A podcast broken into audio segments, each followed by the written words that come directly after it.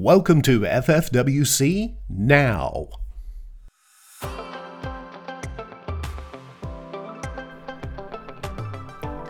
Welcome to FFWC Now. And today I want to focus on compassion. Matthew 9, 36 through 38 says, When he, and we're talking about Jesus here, saw the crowds, he had compassion for them because they were harassed and helpless like sheep without a shepherd. Then he said to his disciples, The harvest is plentiful, but the laborers are few. Therefore, pray earnestly to the Lord of the harvest to send out laborers into his harvest. Compassion is faith in action. Thinking about doing something isn't compassion. That's taking pity on someone. There's nothing wrong with that as long as you let that play out into what it should become. Compassion says, I've got to make a difference. There's always this, what if? You know, if I do something, what if they do this? If I do something, what if they do that? And because we play this what if game, we kill our compassion. Many years ago, I helped out an individual who was pretty much in trouble. If, he didn't really try to get in trouble, but he'd just get up in the morning and he'd find it. And uh, it was it was in and out of jail and trouble and all the rest of this stuff. And this went on for quite some time.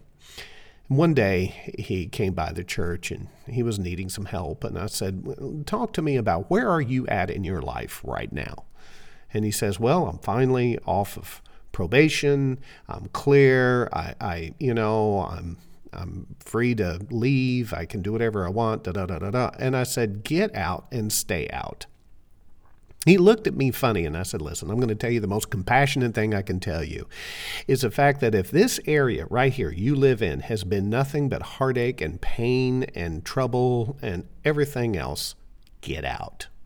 Right now, you have an opportunity to go make your life something that it is that, that you really want it to be. Leave. And I gave him some money and helped him and pointed him in the right direction, I 95 North, and he left.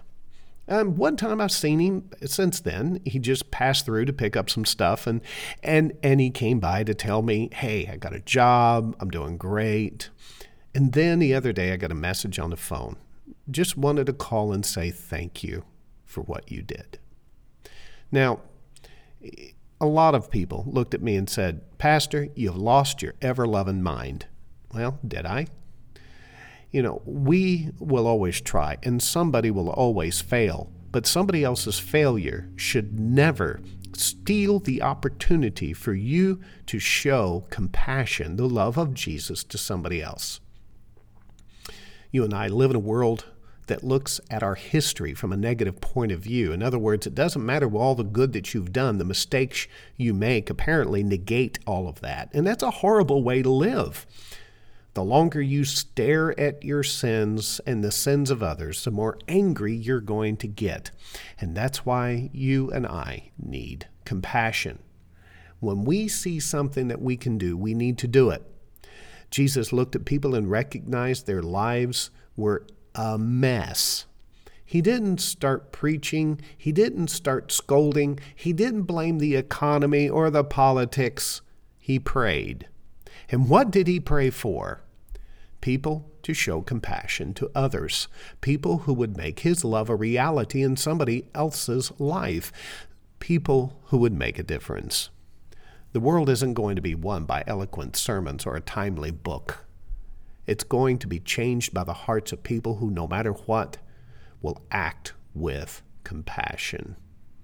So, what are you going to do today? Father, I thank you for what you've done for you, many blessings, and I pray that we will be the compassionate people you called us to be. In Jesus' name we pray. Amen. If you would like to know more about Faith Family Worship Center, please visit the website at ffwc.us.